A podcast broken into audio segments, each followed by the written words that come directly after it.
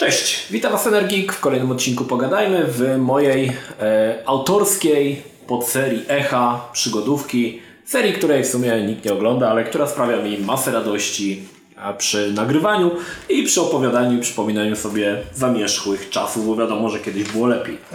E, w ostatnim odcinku zatrzymaliśmy się na roku 93 e, na Draculi Unleashed, czyli to było już takie wejście w te gry przygodowe, które mm, e, podchodziły pod e, filmy interaktywne, aczkolwiek to jest jeszcze ten, e, to był jeszcze ten czas, kiedy mm, troszkę ten rynek się przepoczwarzał. To nie było tak, że nagle pojawiły się płyty CD i wszyscy się na to rzucili. Nie. Wciąż jeszcze dużo gier wychodziło na dyskietkach, a najczęściej wychodziło, podobnie jak przy grach międzygeneracyjnych na konsole, gdzie wychodzi na przykład gra na konsolę PlayStation 3 i na PlayStation 4, wydawano gry na CD i na dyskietce. Jednakże różnica była taka, że o ile przeportowanie prawdopodobnie jakichś gier z PlayStation 4 na PlayStation 3 nie jest w zasadzie za bardzo skomplikowane, tam zmniejszają jakość tekstu, rozdzielczość i tak dalej, o tyle przy e, przenoszeniu gier Często było to dość problematyczne i czasami w ogóle niemożliwe. Najprościej twórcy wychodzili z założenia, że wersja dyskietkowa nie będzie miała dubbingowanych dialogów, natomiast w wersji CD pojawiał się e, pełny dubbing. I odwrotnie. E, twórcy też e, doszli do wniosku, że gdy gra na przykład sprzedała się na dyskietkach w jakiejś sporej liczbie kopii, warto było wydać jeszcze wersję na CD, czyli właściwie tą samą grę sprzedać jeszcze raz, z tą różnicą, że ta wersja CD najczęściej w 90%, 99% miała jedynie e, wokale dograne do gry i właśnie w zasadzie to jest wszystko. Rzadko się zdarzało, aby wersja e, CD oferowała coś więcej, poza tym, że były te wokale nagrane i był dubbing. E, często znaczy często, rzadko się zdarzało, ale były takie sytuacje, że wersja CD okazywała się gorsza niż wersja dyskietkowa i tak chociażby mogę tutaj wspomnieć Flashback, który na dyskietkach był świetny, miał te świetne animacje wektorowe, natomiast y, twórcy chcieli przedobrzyć, przedobrzyli i w wersji na CD Flashback Quest for Identity animacje pokazały się e, prerenderowane i były one absolutnie paskudne i w ogóle gra była w zasadzie, zresztą możecie obejrzeć w flashbacku informacje na temat tej gry w serii To było grane. Dużo gier, o których będę opowiadał, pojawiło się w To było grane, e, bądź też pojawi się, o czym będę starał się w jakiś sposób wspomnieć. Tak? Pierwszą grą, o której chciałem wspomnieć, była dosyć ciekawa rzecz, bo to był Freddy Farkas and the Frontier Pharmacist. E, Freddy Farkas The Frontier, Frontier Pharmacist. Pomysł całkowicie wydaje mi się z dupy. Gra była przygodówką od Sierry wykorzystywała motyw e, Dzikiego Zachodu, co już jakby dla mnie było ogromnym plusem, że gra się działa na Dzikim Zachodzie, ale zamiast o kowbojach historia opowiadała o aptekarzu na Dzikim Zachodzie. God damn it. E, zrobił to chyba Allow, czyli ten, który produkował Larego. Niestety gry, ze smutkiem muszę powiedzieć, że gry Sierry Niestety ze smutkiem muszę powiedzieć, że gry Sierry w porównaniu do na przykład tych świetnych przygodówek z LucasArts strasznie zamulały. I Freddy Farkas był taką grą, która okrutnie zamulała. Na tyle okrutnie, że e, nie pojawiła się już kolejna część, a Freddy Farkas w zasadzie zniknął e, z, całkowicie z growej historii. I chyba dobrze. E, ja muszę przyznać, że to było naprawdę kiepskie, kiepska gra mi się nie podobała, aczkolwiek sprzedano pół miliona kopii, co pokazuje, że było to dosyć, dosyć no, sporo, tak? E, Frediego Farkasa warto wspomnieć, dlatego że to, był ten, e, to była ta gra, tak nazwijmy, międzygeneracyjna, i też pojawiła się w wersji CD i wersji, i wersji e, dyskietkowej. No i tu była właśnie ta różnica, że wersja dyskietkowa jedyne co oferowała, no to oczywiście dograne e, wokale. Natomiast jeszcze jedna ciekawostka tutaj e, związana z Freddie Farkasem to dość ciekawie rozwiązane dość ciekawie rozwiązany sposób piractwa ponieważ to były czasy, kiedy gry korzystały z bardzo wymyślnych sposobów na e, piratów i to nie było takie, że gra się nie uruchamiała. E, Freddy Farkas był grą, którą jeżeli miałeś pirata, mogłeś spokojnie sobie go odpalić, mogłeś w niego grać. Natomiast e, w pewnym momencie, e, będąc tym aptekarzem, przychodził do ciebie, przychodzili do ciebie ludzie, którzy chcieli lek na coś tam. I ten lek trzeba było samemu zrobić, korzystając z odpowiednich tamtych medykamentów, żeby ten lek zmontować.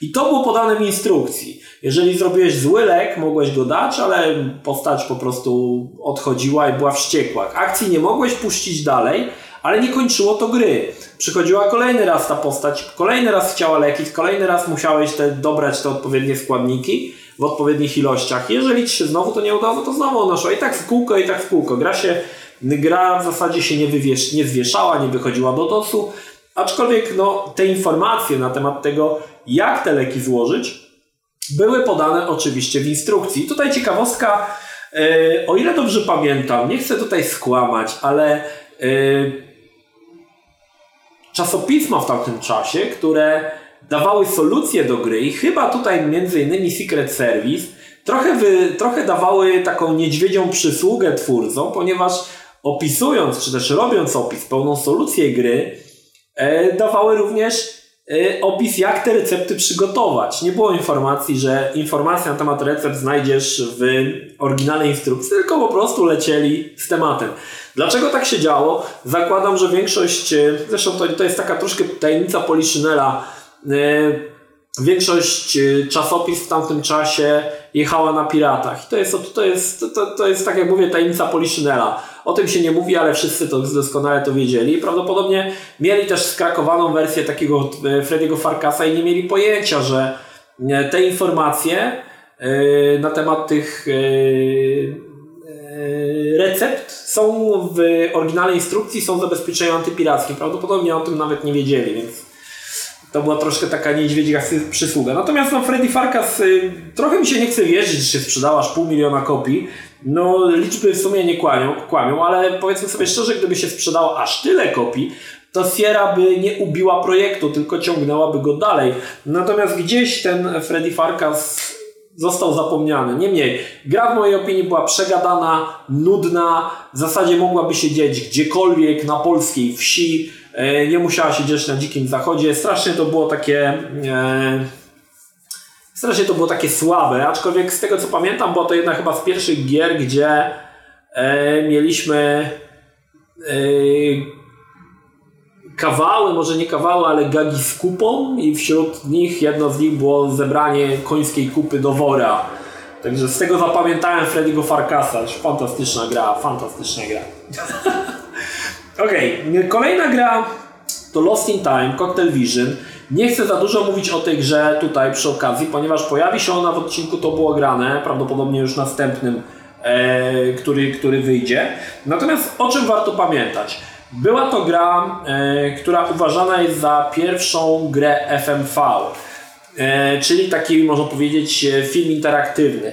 Wcześniej mówiłem oczywiście o Dracula Unleashed, który mm, też był filmem interaktywnym, tak powiedziałem, natomiast w zasadzie Dracula Unleashed niewiele miał wspólnego z grą przygodową, bo to było taka taki troszkę samograj. Natomiast Lost in Time było typową grą przygodową. E, Cocktail Vision to firma, która produkowała m.in. Gobliny. I grając dzisiaj w Lost in Time zauważyłem, że robili oni naprawdę jedne z najlepszych przygodówek. Dlaczego? Ponieważ w porównaniu na przykład do gier przygodowych Sierry, gry od Cocktail Vision nie były frustrujące Grało się w nie niesamowicie przyjemnie i niesamowitą radochę sprawiało um, odnajdywanie rozwiązań, żeby rozwiązać jakieś zagadki. Tak było w Goblinach i tak było w Lost in Time i w większości gier od Cocktail Vision, na przykład y, chociażby jeszcze Urban Runner. E, Lost in Time powstał jeszcze w czasach, kiedy Cocktail Vision nie zostało wykupione przez Sierra, więc oni sobie robili tam po swojemu to. I muszę przyznać, że jest to naprawdę bardzo dobra przygodówka która mocno będzie zalatywała Wam tajemnicą statuetki. Nie chodzi o fabułę, ale sposób y, prezentacji. Natomiast to, co wspomniałem, że to była pierwsza gra FMV i to jest ciekawostka teraz, ponieważ y, gdy weszły na czytniki CD, no to wiadomo było, że gracze, który, którzy posiadają płytę czytnik CD, będą musieli mm, będą w wygranej pozycji względem graczy, którzy tych czytników nie posiadali. E, chodziło głównie o to, że jeżeli wychodziła taka gra jak Lost in Time, która była grą, tak w cudzysłowie powiem, filmem interaktywnym, która posiadała dużo digitalizowanych filmów, no siłą rzeczy gracze, którzy posiadali wersje dyskietkowe, będą musieli mieć to wycięte. I Cocktail Vision nie chciało tego zrobić. Z jednej strony chciało dać pełną pełne doświadczenie gry e, będącej filmem interaktywnym i dla tych, co mieli płyty, czytniki CD i dla tych, co używali dyskietek. Z drugiej jednak strony, no wiedzieli, że coś trzeba będzie zrobić. I Lost in Time jest jedną z takich przygodówek, która pomimo, że była e, filmem interaktywnym, pojawiła się też w wersji dyskietkowej i w wersji CD. Różnica była taka, że wersja dyskietkowa miała mocno pocięte te filmy w bardzo niskim klatkarzu, E, I miejscami zastosowano e, pewien taki zabieg, który pojawił się w Return of the, Return of the Zorg, czyli postać, jak mówiła, składała się z trzech, czterech klatek animacji, które się wymieniały i to sprawiało wrażenie, że jakby ona, ta postać mówiła. I w ten sposób właśnie zrobiono też w Lost in Time. Natomiast gracze, którzy posiadali wersję na płycie, mieli więcej tych filmów, tam były E, ponieważ steruje, steruje się tam dziewczyną. To jest też ciekawostka, tutaj wspomnę jeszcze, że w grach Cocktail Vision bardzo często występują bardzo silne postacie kobiece i to w czasach, kiedy granie kobietami e, nie było za bardzo popularne. Ten trend spopularyzowała później Lara Croft w pierwszym Tomb Raiderze. Wcześniej oczywiście te gry się pojawiały, e, ale rzadko się sterowało kobietą i raczej było nawet w grach przygodowych też to tak raczej średnio się zdarzało. Znaczy był Legend of Kyrandia czy e, King Quest 7, natomiast Cocktail Vision był tą e, tą firmą, która zawsze przedstawiała silne postacie kobiece. Czy to w Urban Runner, ta dziennikarka, która nam pomagała, czy w Lost in Time, gdzie sterujemy główną postacią kobiecą, czy nawet w Goblinach, gdzie w trzeciej części Goblinów pojawiała się ta pomocnica E, Klauda, nie Klauda, Blanta. Blanta, która też była postacią, dość taką silną postacią kobiecą. Także jest to dosyć ciekawe. Cocktail Vision, znaczy jeżeli jesteśmy już przy tym Lost in Time, to tutaj jest ciekawostka, jak zostało to wydane, bo pojawiły się w zasadzie trzy albo cztery wersje tej gry, w zależności jak to liczyć. I tak, Wersja na CD była na jednej płycie, aczkolwiek na płycie znajdował się Lost in Time Part 1 i Part 2. Dlaczego tak było? Ponieważ w Europie e, Lost in Time pojawił się w dwóch częściach. Każda część była na iluś tam dyskietkach. Nie pamiętam na ile, na siedmiu, na ośmiu.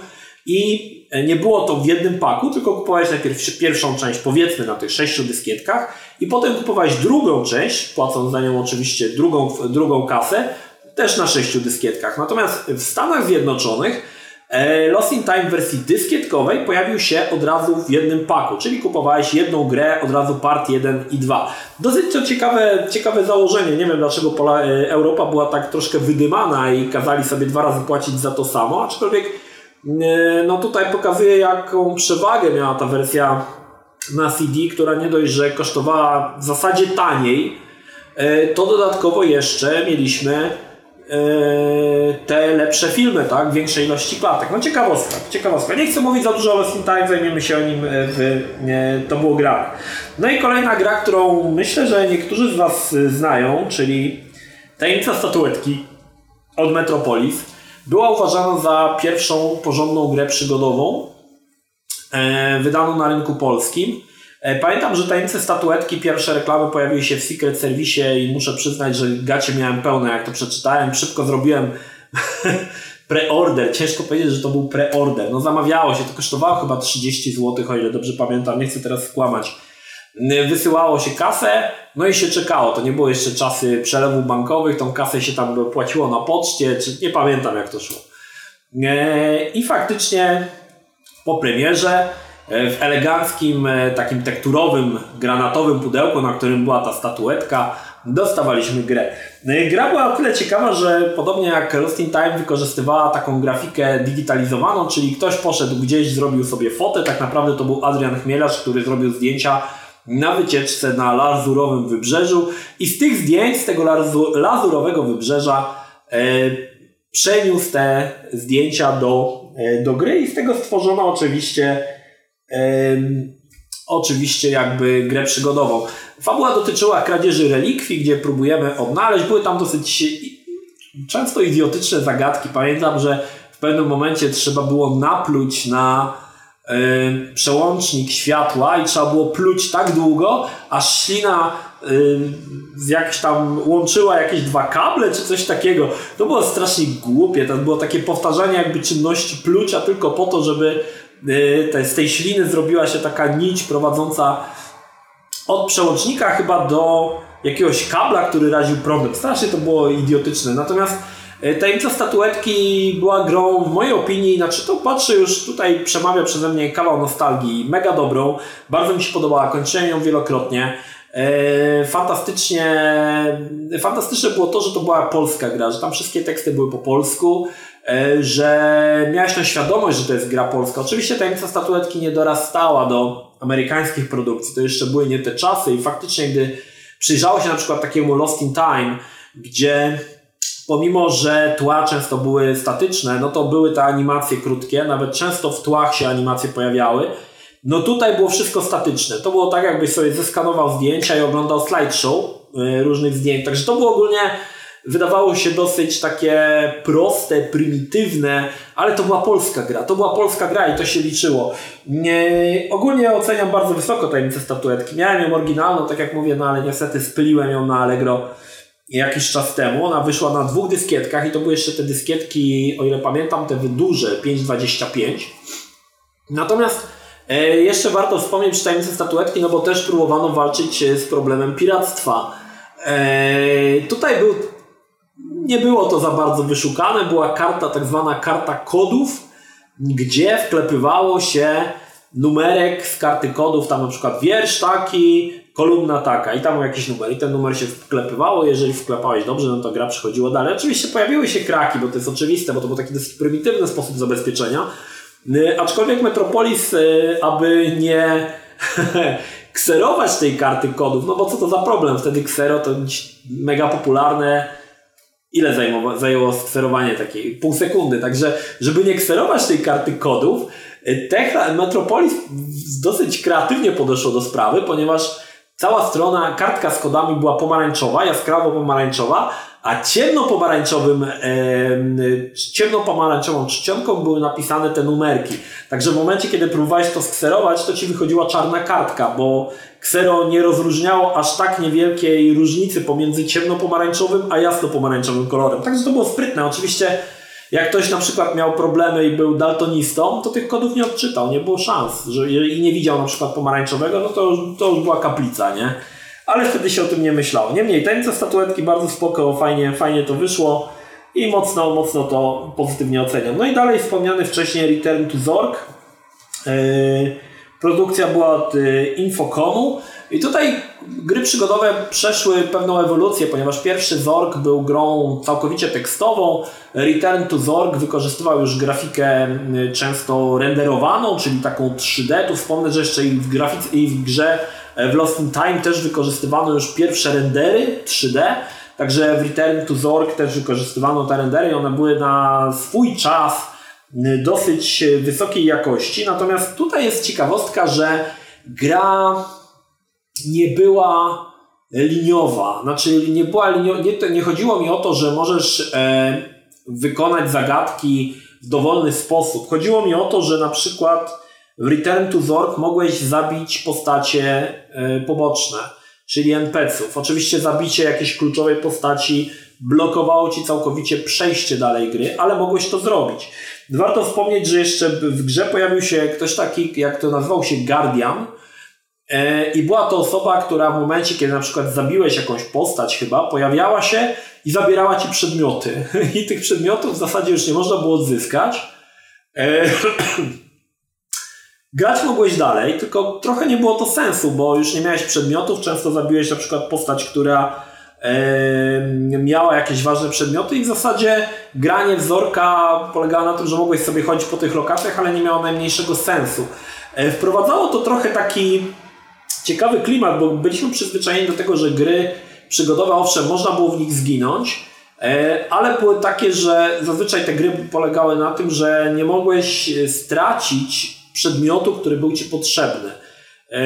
I twórcy w wielu grach przygodowych bardzo o to dbali, że nie mogłeś się zaciąć, że na przykład wyrzuciłeś bądź zabiłeś jakąś postać poboczną, która była niesamowicie istotna dla fabuły, no i wtedy masz już koniec, tak? Gracze, twórcy się bardzo tego wystrzegali. No oczywiście różnicą był ten Zorg, gdzie te postacie poboczne mogłeś zabić, jeszcze pojawił się jakiś guardian, który zabierał ci przedmioty, no i już kaplica. Ale w zasadzie gra nie, nie dała ci informacji, że skopałeś i grać mogłeś dalej, więc e, jeżeli nie grałeś z opisem i nie wiedziałeś tego, no to wychodziłeś z założenia, że jakoś się da przejść dalej. E, no i tak mogłeś sobie chodzić latami i nie znajdując rozwiązania. Oczywiście Return to Zork, tak jak mówiłem, wykorzystywała tą fajną, fajną, niefajną technologię, która pozwalała na przykład y, pokazać animowane postacie ludzkie w trzech, czterech klatkach i one tak tylko ruszały ustami jak kukiełki, ale sprawiało to wrażenie, że one mówią. No ale pojawiła się też wersja CD, gdzie te wszystkie animacje były oczywiście płynne i pełen y, dubbing, także chociaż chyba w wersji dyskietkowej właśnie to też była ciekawostka, że w Zorku też był pełny dubbing, ale nie jestem do końca przekonany, ponieważ Return to Zork posiadał jakąś absurdalną liczbę dyskietek, nie wiem, 12 czy coś takiego i był na, na swoje czasy bardzo dużą grą, nie największą, bo największą grą dyskietkową e, był Lost Files of Sherlock Holmes, który zajmował chyba na tamte czasy absurdalną wręcz y, wielkość 28 MB. To było niesamowicie dużo. Tak mi się wydaje, że to po 28 MB, ale mogę się mylić. Dojdziemy do tego jeszcze w przyszłości, bo to już trochę, trochę minęło czasu. No i dochodzimy do kolejnej gry, yy, który, którą pewnie większość z Was zna bądź kojarzy. Jest to Simon the Sorcerer. Od razu powiem, że mi Simon the Sorcerer zupełnie nie przypadł do gustu. Była to gra przygodowa, która w założeniach miała być grą osadzoną w świecie dysku, ale nie otrzymali licencji i powstał Simon the Sorcerer. E, opowieść o takim chłopcu, który przenosi się do magicznej krainy, no i jest, e, chce zostać e, e czarownikiem, tak? Natomiast to, co w Simonie było, wydaje mi się, słabe, to gra była strasznie przegadana. Mało było takich animacji kontekstowych, kiedy robiliśmy coś i pojawiał się jakiś filmik bądź animacja, która pokazywała, co się stało. Yy, gra była moc, bardzo trudna, w mojej opinii, mega trudna, ponieważ tam tych przedmiotów było bardzo dużo, dużo lokacji, używanie wszystkiego na wszystkim trochę mm, traciło sens, bo zajmowało to strasznie dużo czasu. Natomiast ciekawostka yy, w wersji dyskietkowej Simon the Sorcerer, bo też taka wyszła, i ponownie dodano tylko i wyłącznie ścieżkę wokalną. E, wokal e, Simonowi podkładał Chris Berry. E, prawdopodobnie większość z Was nie zna, ale to jest Arnold, a nie Arnold, nie pamiętam teraz jak się nazywał. Ten gościu z Czerwonego Karła, Arnold Trimmer. O, Arnold Trimmer. Arnold Trimmer? Chyba Arnold. Yy, także on podkładał głos i faktycznie grałem w tą wersję CD i muszę przyznać, że o wiele bardziej mi się podobała niż wersja dyskietkowa, ponieważ yy, yy, Chris Berry dorzucił taką od siebie taki komizm yy, i cały czas miałem przed oczami jego głupią mordę, jak wypowiada te, te kwestie Simona i faktycznie ta gra sporo zyskała. Aczkolwiek ta wersja dyskietkowa na trzech dyskietkach była w mojej opinii dosyć kiepska, ale podejrzewam, że znajdą się tutaj osoby, które się ze mną całkowicie nie zgodzą. Na pewno nie zgodzą się ze mną amigowcy, który, dla których e, Simon the Sorcerer był jedną z lepszych gier przygodowych w tamtym czasie, była, bo gra była długa. Eee, natomiast na PC tych gier przygodowych wychodziło tyle, że Simon the Sorcerer w mojej opinii nie wyróżniał się niczym szczególnym. Ok, no i chodzi, dochodzimy do kolejnej ciekawej gry, do ciekawego e, przypadku. Jest to gra, o której też prawdopodobnie mało z Was kto słyszał, jest to Blue Force. E, Blue Force było stworzone przez Jima Wallsa. Jim Walls pracował wcześniej przy produkcji Police Quest dla Sierry.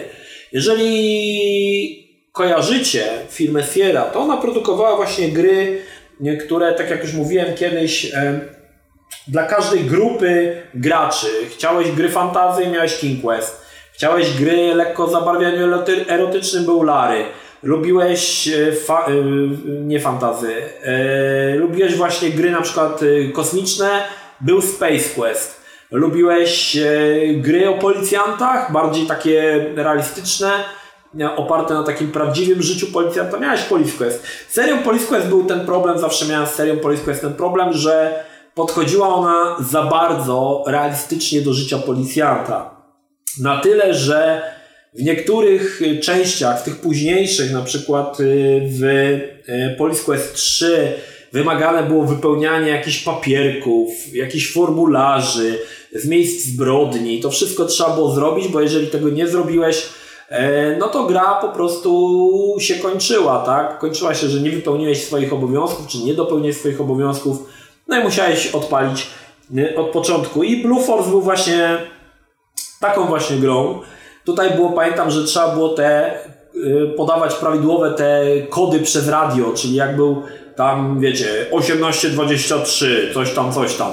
E, także to było w ogóle jakieś absurdy, jak dla mnie całkowicie e, całkowicie jakby ta gra e, bez opisu w zasadzie, jeżeli nie byłeś policjantem, to była niegrywalna, bo nie, nie mogłeś tego wiedzieć, co trzeba zrobić. Natomiast warto wspomnieć, że no, fabularnie to było, że tam to, y, dostawaliśmy jakiś y, łapaliśmy jakiś cynk odnośnie jakiegoś tam morderstwa ojca przed lat, no i tam próbowaliśmy to rozwikłać. Natomiast tutaj ciekawostka jeszcze odnośnie, odnośnie samego Police Questa, bo nie będę się już o nim za dużo, zatrzym- za dużo przy nim zatrzymywał. Yy, przy czwartej części Jim Walls odszedł, on pracował wtedy przy Blue Force, a przyszedł ktoś, kto się nazywał Daryl F. Gates. I Daryl F. Gates był, jest uważany za ojca e, oddziałów SWAT i on był konsultantem przy Police Quest 4. I co ciekawe, Police Quest y, jako gra przygodowa wyewoluuje w coś zupełnie innego i coś zupełnie lepszego. I mówię tutaj o pewnie znanej niektórym z Was taktycznej grze SWOT, czyli SWOT 3 i SWOT 4. A tak naprawdę jeszcze SWOT 1 i SWOT 2, też one też były taktyczne, tylko one nie były trójwymiarowe, a były w grafice yy, izometrycznej. I właśnie SWOT był grą, która wcześniej była właśnie Police Questem. Chyba trzecia część, y, znaczy pierwszy SWOT się nazywał Police Quest SWOT, o ile dobrze pamiętam. Także odeszli od tego życia policjanta na rzecz strzelaniny taktycznej swoją drogą, w mojej opinii, fantastycznej. SWOT, trójka i czwórka są fantastyczne gry. Jedynki i dwójki nie polecam, bo to jeszcze miały takie naleciałości troszkę z Police Questa Y, gra wyglądała troszkę jak y, Jagged Alliance, y, czyli taka w, turowa w izometrycznym wyrzucie. Nie było to za dobre, ale faktycznie trójka, która zżynała oczywiście z Rainbow Sixa, ale to już było fantastyczne, fantastyczne. W mojej opinii lepszy niż te tamtejsze Rainbow Sixy, SWAT, Quad na łopatki. No nie, nie. Blue Force był grą, która był takim odpryskiem z, od serii Police Quest Zostało to stworzone przez Tsunami Games, aczkolwiek nie pamiętam, żeby to Tsunami Games wydało jeszcze jakąkolwiek inną grę. Natomiast było spoko. Bardziej mi się podobało niż Police Quest, Blue Force, chociaż był ponownie, jeżeli nie byłeś policjantem, to wielu zagadek nie mogłeś rozwiązać, bo nie miałeś o nich zielonego pojęcia, jak powinny one być rozwiązane. Eee, czy jak, jakie są procedury policyjne, żeby, żeby tam było wszystko ok, ale muszę przyznać, że było ok, że grało mi się w to fajnie. Eee, dalej mamy grę twórców, e, którzy się nazwali e, Divide by Zero. Jest to The Orion Conspiracy. I The Orion Conspiracy było grą strasznie nudną. O Jezu, jakie to było nudne. Gra opowiadała o e, stacji kosmicznej, na którą przybywamy jako E, zatroskany ojciec, gdyż e, nasz syn zginął i my staramy się rozwikłać to morderstwo. Gra była strasznie zamulona, głównie składała się z dialogów, zero jakiegoś humoru, klimat był ciężki. Natomiast wziąłem te gry, chciałem te gry wymienić z dwóch powodów. Przede wszystkim była to jedna z pierwszych gier, które pojawiały się w cutscenki wyrenderowane w 3D w grafice SVGA, co w tamtym czasie nie było jeszcze takie oczywiste. Natomiast druga, ważniejsza, ważniejszy do mojej opinii element to to, że była to pierwsza gra, w której padało słowo homoseksualista, gdyż później się okazywało, że syn naszego bohatera był właśnie homoseksualistą i e, w trakcie rozgrywki rozmawialiśmy z jego chłopakiem. E, także to było pierwsze jakby takie przełamanie pewnego tabu w grach, Wcześniej postacie homoseksualne się pojawiały, aczkolwiek to nie było e, w pewien sposób oczywiste. To, to nie było potwierdzone. Musiałeś sam się domyślać. Kiedyś muszę zrobić taki materiał o e, postaciach homoseksualnych w grach. Myślę, że to będzie ciekawe i to będzie mocny ból w dupie będzie miało wielu, wielu graczy, ale myślę, że jest to ciekawy, ciekawy temat, muszę, muszę, do tego, muszę kiedyś to ogarnąć. Natomiast y, tutaj padało pierwszy raz, pierwszy raz słowo homoseksualista, e, no i tak jakby łamało pewien, pewne tabu, które było do tej pory w grach, także warto chociażby The Orion konspiracji pamiętać z tego powodu. Sama gra nie była za ciekawa, tak jak mówię, mnie strasznie nużyła, e, zamulała, ale została zapamiętana z zupełnie innego powodu. Ciekawe ile osób zapamiętało, pewnie tylko ja. E, I kolejna gra, która w mojej opinii jest świetna. Chciałbym, żeby kiedyś ona pojawiła się w To było grane, aczkolwiek nie mam wersji big boxowej, ponieważ jest mega droga i bardzo ciężko ją dostać. Jest to I have no mouth, but I must scream. E, gra na podstawie powieści Harlana Ellisona, Mm, dość ciekawy koncept. Y, opowiada o pięciu, znaczy książka, opowiadanie, opowiada o pięciu postaciach, które zostały, są torturowane przez komputer, specjalny taki superkomputer, który zniszczył całą ludzkość i zostawił przy życiu tylko pięć osób. I one są tor torturowane przez niego wiele, tam kilkaset lat nawet chyba, bo to jakoś tak, że on wydłużał życie. Szczerze mówiąc, bardzo dawno czytałem, ale polecam na kanale, na kanale Avergotil 1. Pozdrawiam. E, jest yy, czytane to opowiadanie przez Avergotila, także możecie sobie yy, posłuchać. Fajne, fajne opowiadanie, fajny koncept. Yy, no i dochodzimy do gry. Oczywiście tutaj twórcy podeszli zupełnie inaczej do tematu. Najłatwiej było zrobić grę na podstawie książki, bo to było najprostsze. Ale twórcy podeszli do tematu zupełnie inaczej. E, twórcy, którzy z firmy, która się nazywa The Dreamers Guild chyba, e, nawiązali współpracę z Harlanem Ellisonem, który e, dla nich przygotował koncept każdej z postaci. Gra może inaczej, książka nie wyjaśniała często, kim są dane postacie. Znaczy, mieliśmy ogólny zarys, ale nie do końca wiedzieliśmy, kim one są. Natomiast gra przedstawiała każdą z postaci jej e, przeszłość e, i poznawaliśmy je jakby bardziej dogłębnie. Tak? Gra dawała tą możliwość. Mm. I tutaj ciekawostka, ponieważ w grze był zawarty system moralny, ponieważ każda z postaci niosła na sobie jakieś brzemię. E, chyba najbardziej pamiętnym był doktor Nimdok, chyba on się nazywał, który pracował w niemieckim obozie koncentracyjnym i robił eksperymenty na dzieciach. Także to był dość hardkorowy element w grach wideo. I faktycznie w grze mieliśmy taką scenę, gdzie tam rozcinaliśmy jakiegoś noworodka skalpelem, o ile dobrze pamiętam. I to robiło wrażenie. To było bardzo szokujące na tamte czasy. Nie wiem, czy dzisiaj nie jest. Wydaje mi się, że dzisiaj się unika takich tematów nadal. E, a tam twórcy, czy też może Harlan Ellison e, dał tym postaciom jakby drugie dno, żeby pokazać, kim oni, byli w przeszłości e, i jakby też w pewien sposób uzasadnić ich zachowanie, może tak bym to nazwał. No i słuchajcie, ten yy, Nie mam usta, muszę krzyczeć, było grą, która mi się strasznie podobała. Ona była niesamowicie mroczna, yy, bardzo taka. Yy, nie mogę powiedzieć, że na wyrost, ale bardzo tak. Grałeś w tą grę i zastanawiałeś się, jak to w ogóle przeszło jakieś sito cenzorskie, że ta gra w ogóle wyszła, że w ogóle pojawiła się na rynku. To było w ogóle jakieś, wiecie, niesamowite. Niestety gra nie odniosła jakiegoś specjalnego sukcesu. Yy, a szkoda, bo ten system moralny miał e, wpływ na zakończenie. Było siedem różnych zakończeń. Yy, każda z postaci, wykonując pewne czynności, właśnie mogła sobie albo podnieść ten, tą moralność, albo ją obniżyć. No i w zależności od tego, jakieś tam zakończenie prowadziło do albo do jej jakby mm, uzyskania, jakby tak powiedzmy, rozgrzeszenia, czy no tak, rozgrzeszenia, albo po prostu ginęła, czy też yy, wpadała w jakąś taką. Ciężko powiedzieć mi, no, trzeba było zagrać, tak? albo nie uzyskiwała tego rozrzeszenia i tam po prostu ojej, zapomniałem słowa, dobra, nieważne. W każdym razie, bardzo fajny tytuł, bardzo mroczny, bardzo dojrzały, natomiast bardzo trudno dostępny, zwłaszcza, że wersja big boxowa była wpakowana w pudełku z podkładką pod myszkę. E, no i tą pełną wersję z tym pudełkiem, z podkładką, kilka razy licytowałem na eBayu, ale tam odpadłem. Jak już padały 200 dolców, to ja już odpadałem wtedy. ale obserwowałem, jakie ceny to osiągnie, zwłaszcza, że czasami pojawiają się edycje tych big boxów, słuchajcie, jeszcze zapakowane.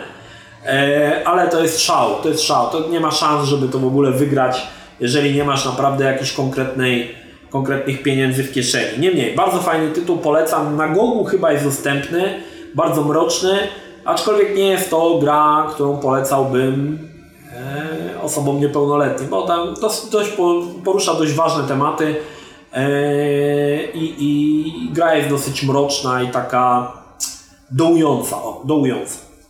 No więc dla rozluźnienia pośladów kolejna gra, czyli Toonstruck od Best Studio, 95 rok. E, gra, która pojawiła się w To było grane, czyli w grze sterowaliśmy Christopherem Lloydem, który przenosił się do e, świata animków. Troszkę jak kto robił Królika Rogera, mocno ta gra była nam, czy czerpała z tego, tak, z tego pomysłu. E, no i gra była taką, troszkę wydaje mi się, że starano się w pewien sposób wziąć pewne elementy, mechaniki chociażby z Goblinów, ponieważ mieliśmy tam dwóch bohaterów. Jednym był Christopher Lloyd i drugim taki niebieski granatowy stworek, który nam niby pomagał. Grafika była strasznie kolorowa, e, komiksowa, aczkolwiek e, wydaje mi się, że gra, znaczy właściwie to mi się nie wydaje, gra sprawiała wrażenie niedokończonej. Faktycznie ona była niedokończona. Pospieszono się z wydaniem tej gry z tego względu, że no już tam goniły terminy i ta gra jakby wyszła w takiej nieukończonej formie i parę lat temu jeszcze czytałem informację, że gdzieś tam na Kickstarterze czy gdzieś pojawiały się takie przecieki, że powstanie Toonstruck 2. Czy powstanie, nie wiadomo, bo Christopher Lloyd już dzisiaj jest wiekowy. Jakoś sobie go nie wyobrażam, żeby powrócił do e, grania w, gry, w grze wideo. Natomiast Toonstruck odznaczał się przede wszystkim tym pomysłem, postać e, filmowa przeniesiona do e, świata animek 3D i pojawia się, oczywiście to nie z tą grą, bo już wcześniej takie gry się pojawiały, ale pojawia się e, pewna maniera, że w grach wideo można zatrudniać znanych aktorów, choć nie do końca to się oczywiście przenosi, przeniesie na sprzedaż, bo Akurat Toonstruck sprzedał się kiepsko i wiele osób yy, wiązało to z tym, że było źle zaprojektowane pudełko. Eee... To jest ogólnie tutaj taki mały sidetrack odnośnie pudełek i okładek z gier. Kiedyś chciałbym zrobić taki panel na PGA albo Pyrkonie najgorsze okładki gier wideo. Mam nadzieję, że kiedyś do tego dojdzie i między innymi właśnie okładka Toonstruck też się pojawi. E, ponieważ okładka Toonstruck przedstawiała klauna, który trzyma nadmuchanego króliczka yy, i przebija mu oko igłą. No było to dosyć hardkorowe. No nawet wiesz, że to jest narysowane i że to jest nadmuchiwany króliczek, no to wbijanie igła, igły w oko nawet yy, no, nie jest fajne, tak? Nie, nie jest przyjemne w odbiorze. I wiele osób uważało, że źle zaprojektowane pudełko sprawiło to, że gra sprzedała się kiepsko. No ciężko powiedzieć. Natomiast pojawił się ten, e, ten, ten trop, że warto jednak e, rozejrzeć się za aktorami. E, często aktorami, powiedzmy już drugoligowymi, o których troszkę zapomniano, albo bardzo zapomniano, i oni mogliby się pojawiać w grze wideo, zwłaszcza, że no pewnie tutaj nie były jakieś takie garze wysokie, żeby tych twórców zatrudnić. No, ale to jest, to przejdziemy sobie dalej, będzie jeszcze o tym. Dalej mamy grę Bad Mojo, i to jest kolejna gra, która ciężko powiedzieć, że to jest gra przygodowa, ponieważ gry przygodowe miały pewien e, taki schemat, czyli możliwość prowadzenia dialogów, e, używanie przedmiotów. Bad Mojo był grą, która uważana była za grę przygodową, aczkolwiek nie mieliśmy tego wszystkiego. Dlaczego? Ponieważ w grze sterowaliśmy karaluchem, e, wcielaliśmy się w takiego gościa, który wskutek dotknięcia jakiegoś medalionu zamieniał się w karalucha i on teraz szukał powrotu do swojej ludzkiej postaci. Sama gra była oparta na e, powieści Franca Kawki Metamorfoza, gdzie też tam ten, ten gość, bohater tej książki był taki obrzydły, obślizgły, że był takim ludzkim robakiem i koniec końców zamieniał się w e, właśnie e, w robaka. Oczywiście sama informacja na temat Bedmojo, więcej informacji było w to było grane, bo ta gra się pojawiła, natomiast ciekawy był ten koncept, że sterowaliśmy karaluchem, który w zasadzie nie może używać przedmiotów, może jedynie przesuwać przedmioty, no i próbowaliśmy rozwiązać jakieś zagadki, czy też ujście z życiem z e, jakichś tam różnych sytuacji. E, gra była to też ciekawe, bo w grach przygodowych raczej się tego nie stosowało, sterowało się klawiaturą, aczkolwiek w pierwszych grach Fiery, jeszcze tych, gdzie wpisywało się z palca teksty, postać też kierowało się, tam postać kierowała się, kierowało się klawiaturą, dopiero później wprowadzono e, sterowanie myszką. Natomiast no to było fajne to w tym Bedmojo, że z jednej strony musieliśmy sobie poradzić w ze wszystkimi e, zagadkami, jednak będąc tym karaluchem, nie mając jakichś możliwości, umiejętności ludzkich, ale tylko no, to, co by prawdziwy karaluch zrobił. Pamiętam, że gra była strasznie obrzydliwa. Tam pojawiały się naprawdę jakieś paskudne lokacje, takie nie, nie że brzydko zrobione, ale takie obrzydliwe, ponieważ wszystko działo się w jakiejś takiej zapuszczonej chałupie, bruden, brudnej. Także były tam jakieś szczury pocięte żyletkami, E, dużo takich elementów, jakieś pająki, takie naprawdę gra była obrzydliwa. E, szczególnie jeżeli ktoś y, ma taką alergię na taki brud i syf, to faktycznie mogło to dla niego być dość ciekawym doświadczeniem. No niemniej, e, ciekawa gra. Od Pulse Entertainment dodatkowo jeszcze dodam. No i tutaj mamy, dochodzimy do kolejnej gry, która łączy się z tą grą nie z Bedmojo, ale z grą Toonstruck, czyli tutaj chodzimy do gry Reaper od Take-Two. E, no i to, co powiedziałem, że w grach zaczęło, zaczęły przewijać się postacie e, znane z dużego ekranu. Akurat e, w Reaper pojawił się m.in. Christopher Walken i John Rhys Davis, znany z roli chociażby Gimlego z Władcy Pierścieni. Fabuła była niezła, działo się to w przyszłości, w 2040 roku, gdzie pojawił się jakby copycat Kuby Rozpruwacza, zabija kolejne osoby, podpisuje się jako Reaper, no my jako mm, detektyw próbujemy rozwiązać tą sprawę. E, dodatkowo oczywiście, jeżeli działo się w przyszłości, no to nie mogło zabraknąć wizyt e, w cyberprzestrzeni, czy innym tego typu elementach. W grach wideo było często takie, jeżeli działy się gry w przyszłości, bardzo często stosowano ten zabieg, że musiała być cyberprzestrzeń. E, często ta cyberprzestrzeń była troszkę wzorowana na wizji e, Williama Gibsona, aczkolwiek było to trochę takie e, mocno żenujące. Natomiast e, Reaper było tyle fajną grą, że była to gra niesamowicie trudna. E, wszystkie dialogi, wszystkie rozmowy były oczywiście nagrane filmami, były to były filmy z aktorami. I Take-Two, całe szczęście, Reaper był taką wprawką dla Take-Two do kolejnej produkcji, największej produkcji swoich czasów, które wyszła aż na 8 płytach CD, będzie to Black Dahlia. Fantastyczna gra przygodowa, aczkolwiek no, pierwsze kroki to był właśnie ten The Reaper, który wyszedł całkiem nieźle, muszę przyznać. Mi się ogólnie bardzo dobrze w to grało, aczkolwiek była gra była trudna, mroczna i ponownie odsyłam do, to było grane gdzie The Reaper właśnie się pojawił. E, to jest jeszcze ciekawe, jeszcze jedna rzecz, która mi się przypomniała, to to, że większość e, aktorów, którzy grali w grach wideo, no musiała grać siłą rzeczy na green screenach. Przez co bardzo często aktorzy, którzy występowali, mieli przerysowane ruchy teatralne. Tutaj na przykład Christopher Walken się zachowuje jak jakiś debil za DHD e, w Reaperze. Nie wiem, czy to tak była rola napisana, czy czy po prostu ten green screen tak na niego działa jak płachta na byka. E, natomiast e, bardzo często to będzie spotykane z tym, że jeżeli gra wykorzystuje znanych aktorów i wykorzystuje green screen, to te wszystkie postacie będą nienaturalnie się poruszały, mówiły.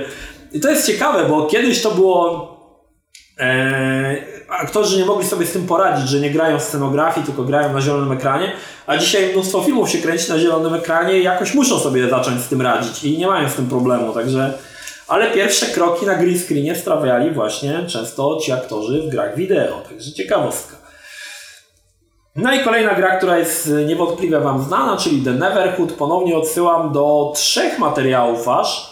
E, to było grane i dwóch odcinków pogadajmy o serii Neverhood. E, gra, która miała na, sobie, na siebie fantastyczny pomysł, czyli stworzenie wszystkiego ze specjalnej glinki, bardzo sympatycznego posta postać Claymana. Gra była dosyć prosta, co prawda tam to inwentory było, ale aczkolwiek tam w zasadzie mogliśmy mieć tylko jeden przedmiot. E, gra polegała często na skojarzeniach, co też nie, tutaj te elementy często były takie, że gdzieś coś musieliśmy zauważyć i wiele, wiele lokacji później gdzieś to użyć, co było dosyć e, trudne, znaczy trudne do zapamiętania, natomiast były niektóre zagadki, które w mojej opinii mocno e, przeginały pałę, na przykład ta, której musimy napełnić takie specjalne wodą takie specjalne fiolki, żeby wydawały odpowiedni dźwięk. No tutaj jeżeli ktoś komuś na, słoń nadepnął na ucho, no to jest bida. Nie jest w stanie tego rozwiązać, bo po prostu trzeba mieć słuch, żeby te dźwięki w odpowiednią ułożyć. Ale aczkolwiek nie chcę tu za dużo mówić, bo już o Neverhoodzie się nagadałem e, na swoim kanale.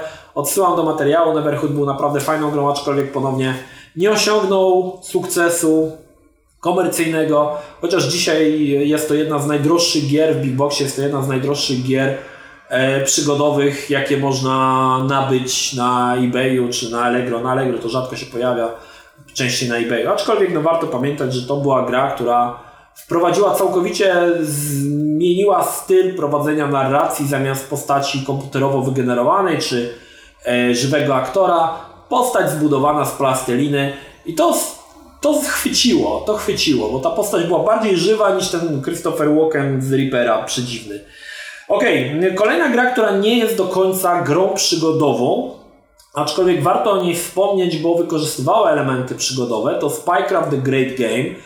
Nie mogę powiedzieć, że to była gra przygodowa. To był miszmasz przeróżnych mechanik, łącznie z strzelanką pierwszoosobową, ale miała pewne elementy gry przygodowej. Ja ogólnie uważam, że to była że to była gra przygodowa. W grze wcielaliśmy się w agenta Torna, który musi rozwikłać y, sprawę zabójstwa kandydata na prezydenta w Rosji. E, ciekawostką jest to, że w grze czy też pojawiali się, jak i służyli, do konsul, służyli swoją wiedzą, był to Oleg Kaługin, e, był to szef KGB i William Colby, czyli szef, e, były szef, czy też dyrektor CIA. No, szef KGB i dyrektor CIA to nie są postacie y, czy też osoby, którymi, które można w jakiś sposób ignorować. I one, oni posłużyli swoją wiedzą z zakresu ówczesnych e, technologii, mechanik, jakie używało się w e, szpiegostwie. E, I gra przedstawiała mnóstwo fajnych elementów, na przykład preparowanie zdjęcia, gdzie trzeba było spreparować odpowiednie zdjęcie, wrzucając dzisiejszą gazetę, ułożyć ją pod odpowiednim kątem, czy też dać na przykład położyć paczkę fajek, które postać paliła. A wszystkie te informacje na przykład zbieraliśmy, bo jakie fajki paliła? No nie wiedziałeś, musiałeś tę informację wydobyć, na przykład z jakiegoś rejestru lotów, patrzyłeś, gdzie dana osoba czy siedzi w e, części dla palących, czy nie dla niepalących, także i tak dalej, i tak dalej. To było naprawdę bardzo, bardzo fajnie przemyślane. Albo na przykład y, był taki motyw, gdzie mieliśmy ścieżkę wokalną jakąś, gdzie postać mówi i z tego musieliśmy zbudować zupełnie nowe zdanie. Przycinając tak jak w edytorach audio, gdzie mieliśmy ścieżkę dźwięku, żeby była informacja jakby ta postać sama właśnie mówiła przez telefon jakąś, albo na przykład y, jakąś informację, albo wykorzystując całkiem fajny patent musieliśmy odgadnąć z którego miejsca padł strzał. Y, I to było tak, że mieliśmy dziurę po kuli, mieliśmy gdzie kula się y, zatrzymała, łączyliśmy te dwa punkty i ona prowadziła, tor pocisku prowadził gdzieś tam do jakiegoś okna, gdzie mieliśmy jakąś postać za zasłonką. Następnie tą postać musieliśmy na podstawie takiego niewyraźnego zdjęcia zrobić jakiś portret y, pamięciowy i w tym, wtedy ten komputer wyszukiwał nam tą postać i patrzył kto to jest. Także były tam oczywiście na przykład przesłuchania, także no, masa, masa różnych rzeczy była wtłoczona z tego Spycrafta i uważam, że to jedna z takich najbardziej innowacyjnych i takich gier, której nie, nie masz możliwości zagrać drugi raz taką grę. To jest jedyna gra w swoim rodzaju. E, wszystkie te gry szpiegowskie nie miały startu do Spycrafta. Dzisiaj może to już troszkę trąci archaizmami, bo te metody na pewno się bardzo mocno zmieniły, e, bo to jeszcze czasy, kiedy tak nie do końca, dzisiaj to wiecie, macie w komórce telefon, kiedyś tego nie było, także e, troszkę można powiedzieć, że gra się zestarzała, ale nie zestarzała pod kątem, te, pod kątem tej technologii użytej, którą używamy w grze, ale i tak to było spoko. Była to też jedna z niewielu gier, jeśli nie jedyna gra, która nie wymagała, ale można było korzystać podczas gry z internetu. Mieliśmy specjalną przeglądarkę. E, co ciekawe, część z tej gry została e, zaprogramowana w HTML-u, także jak twórcy na przykład wprowadzali jakieś zmiany, to od razu się w grze w HTML-u to pojawiało. Także ciekawostka, naprawdę mega fajny tytuł, mega ciekawy, warto, warto się z nim zapoznać, bo jest to unikalne doświadczenie i raczej nie uda Wam się zagrać w nic podobnego. Nic podobnego. Ponownie odsyłam też do to było grane, Spycraft The Great Game też się pojawi. A, no i jeszcze ciekawostka, mówiłem to już w To było grane. E, William Colby niedługo po premierze gry został znaleziony martwy. Oficjalnie podało się, że miał podczas wpływu kajakowego jakiś zawał. Natomiast teoria spiskowa jest taka, że zginął dlatego, że podczas e, produkcji nad Spycraftem wyjawił dużo tajnych informacji na temat działania służb szpiegowskich i każdy mógł się o tym przekonać, łącznie z Rosjanami swoją drogą. Także uważa się, że stracił życie dlatego. Czy tak było naprawdę, no to już zostawiam Wam. ok. Kolejna gra, którą prawdopodobnie bardzo dobrze znacie, jest to Blade Runner. Fantastyczny Blade Runner z 96 roku. Całkowicie projekt y, niesamowicie ambitny przez Westwood, stworzony przez Westwood, tak jak mówiłem, y, kiedyś Westwood czego się dotknęło, zamieniało się to w złoto. I Blade Runner był grą przygodową, która wykorzystywała uniwersum łowcy androidów. Aczkolwiek twórcy podeszli do tematu w bardzo ciekawy sposób. E, ponieważ wiecie albo nie wiecie, filmowy Blade Runner to jest zupełnie inny Blade Runner niż książkowy Blade Runner. Inna jest motywacja postaci i ten świat wydaje się być zupełnie inny. E, to są zupełnie dwie odrębne opowieści. Jeżeli Blade Runner film, który wydaje się fantastyczny, jest tak spłyconą wersją książki, że został nawet tylko taki trzon fabuły, a mnóstwo niuansów, które pojawiły się w książce, które wyjaśniały motywację bohatera, e, zostało pominiętych. I gra, gra w pewien sposób starała się łączyć książkę i film. Znaczy, E, z jednej strony korzystać z tej wizualizacji, która była w filmie, ale z drugiej nie, odsta nie odstawała za bardzo od e, książkowego pierwowzoru e, i starała się łączyć te dwa media, jakby być takim spoiwem. To jest dosyć ciekawy, ciekawy był patent. Twórcy ambitnie podeszli do projektu i wiele lokacji, które odwiedzaliśmy w grze było wyrenderowanych i wyglądała bardzo podobnie, czy też nawet tak samo jak lokacje filmowe. Natomiast w grze to nie była gra, w której sterowaliśmy Descardem i to był ciekawy, kolejny ciekawy e, aspekt, tylko wcielaliśmy się w postać, która e, działała równorzędnie z Descardem. Na tyle było to fajnie rozwiązane, że informacje o Descardzie gdzieś tam się pojawiały, na przykład w korporacji Tyrella e, ten Tyrell mówił, że wcześniej był tu Descartes, tak? patrz, oglądając jakieś, jakieś tam zdjęcie, gdzieś tam w tle na przykład odnajdywaliśmy właśnie Descartes, gdzieś tam gdzieś stoi w tle. Także było to naprawdę spoko rozwiązanie. Historia, która działa się e, równolegle z e, filmowym Blade Runnerem, w mojej opinii fantastyczny pomysł. E, natomiast tutaj warto wspomnieć o tej technologii, bo gra zachwycała. Zresztą wydaje mi się, że ona do dzisiaj wygląda niesamowicie dobrze. Jeżeli oglądaliście filmowego Blade Runnera i ktoś te wszystkie lokacje, które widzieliście w filmowym Blade Runnerze, przeniósł na 3D i zrobił to tak dobrze, że one wyglądają fenomenalnie, no to wielki szacun. Natomiast gra wykorzystywała ciekawą technologię, ponieważ y, sama gra, ona była grą przygodową, ale tak naprawdę nie używało się tam za dużo przedmiotów, w zasadzie w ogóle. E, można było używać często na przykład broni i zabić jakieś postacie poboczne. Można było wykorzystać e, znany z filmu test Voidkampa, Kampfa, który sprawdzał, czy ktoś jest replikantem, czy nie. No i tutaj ciekawostka, bo gra miała aż 13 zakończeń i za każdym razem gra toczyła się inaczej. Znaczy inne osoby były replikantami, tak? Także tego nie wiedzieliśmy. E, natomiast ciekawostką jest to, że twórcy postanowili użyć postaci 3D, jednakże nie chcieli korzystać z grafiki 3DFX, z tego względu, że ograniczyłoby to liczbę odbiorców. Nie każdy miał wtedy 3DFX, czy też yy, akcelerator grafiki, wobec czego rozwiązano to w ten sposób, że postacie były zbudowane z voxeli. Co to jest voxel? To jest trójwymiarowy piksel.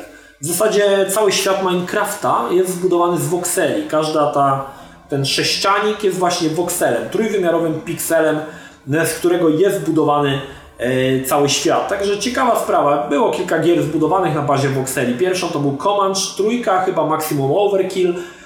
Nie trójka, Comanche Maximum Overkill, gdzie tło było zbudowane z trójwymiarowych pikseli.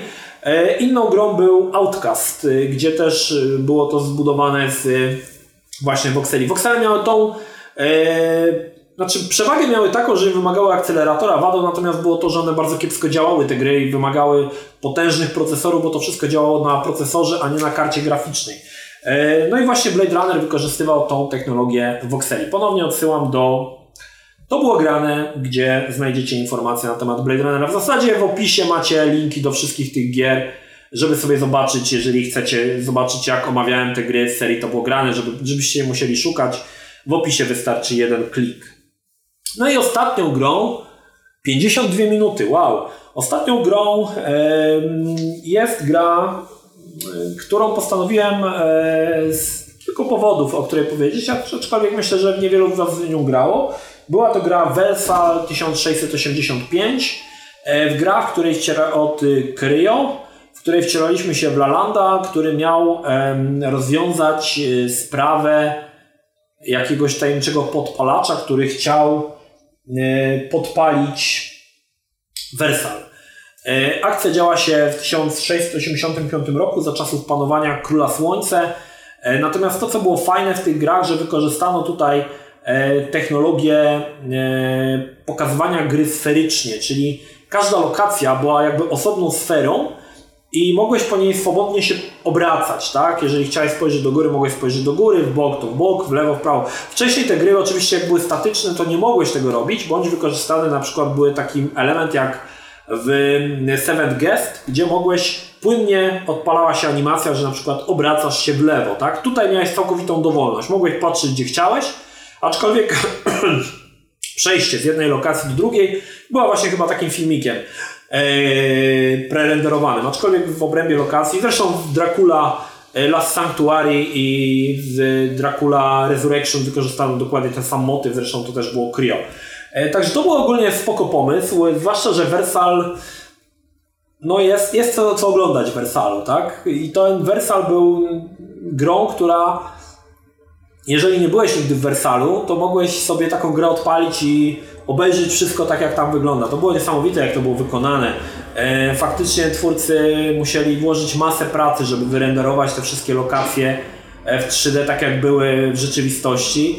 E, gra miała też sporą taką, była nośnikiem sporej wiedzy historycznej z zakresu Wersalu i tych czasów panowania Króla Słońce. To był Ludwik XIV, chyba Ludwik XIV. E, także Versal był fajną, ciekawą grą, wprowadzał ten element tego, tego sferycznego zwiedzania lokacji. E, no i to chyba z tego chyba najbardziej warto zapamiętać tą grę, bo później wiele gier, szczególnie tych gier od Cryo, będzie wykorzystywało tą technologię. Ok, bo prawie dobijamy do godziny, 55 minut. Na tym się zatrzymamy. Pozostał nam jeszcze jeden odcinek e, Echa. E, jeżeli będziecie chcieli, mogę to pociągnąć dalej, aczkolwiek te czasy, nazwijmy to nowożytne, e, te gry przygodowe, które pojawiają się dzisiaj, one starają się czerpać z gier, które wychodziły kiedyś. Często im to nie wychodzi, bądź często te gry nie odnoszą sukcesu, dlatego że mm, ta nostalgia jakby nie do końca się przekłada na nowe produkcje, wydaje mi się. Aczkolwiek, no jeżeli będziecie chcieli, zobaczymy. Mamy jeszcze jeden odcinek y, Echa, o którym opowiem, natomiast tutaj na tym się zatrzymamy. Godzina materiału, macie co oglądać. Mam nadzieję, że ktoś w ogóle do, dotrwał do końca. Także dziękuję serdecznie za uwagę. E, No i kolejny odcinek Pogadajmy Echa Przygodówki pojawi się kiedyś tam. To tyle. Pozdrawiam Was Energik. Trzymajcie się. Do następnego. Cześć.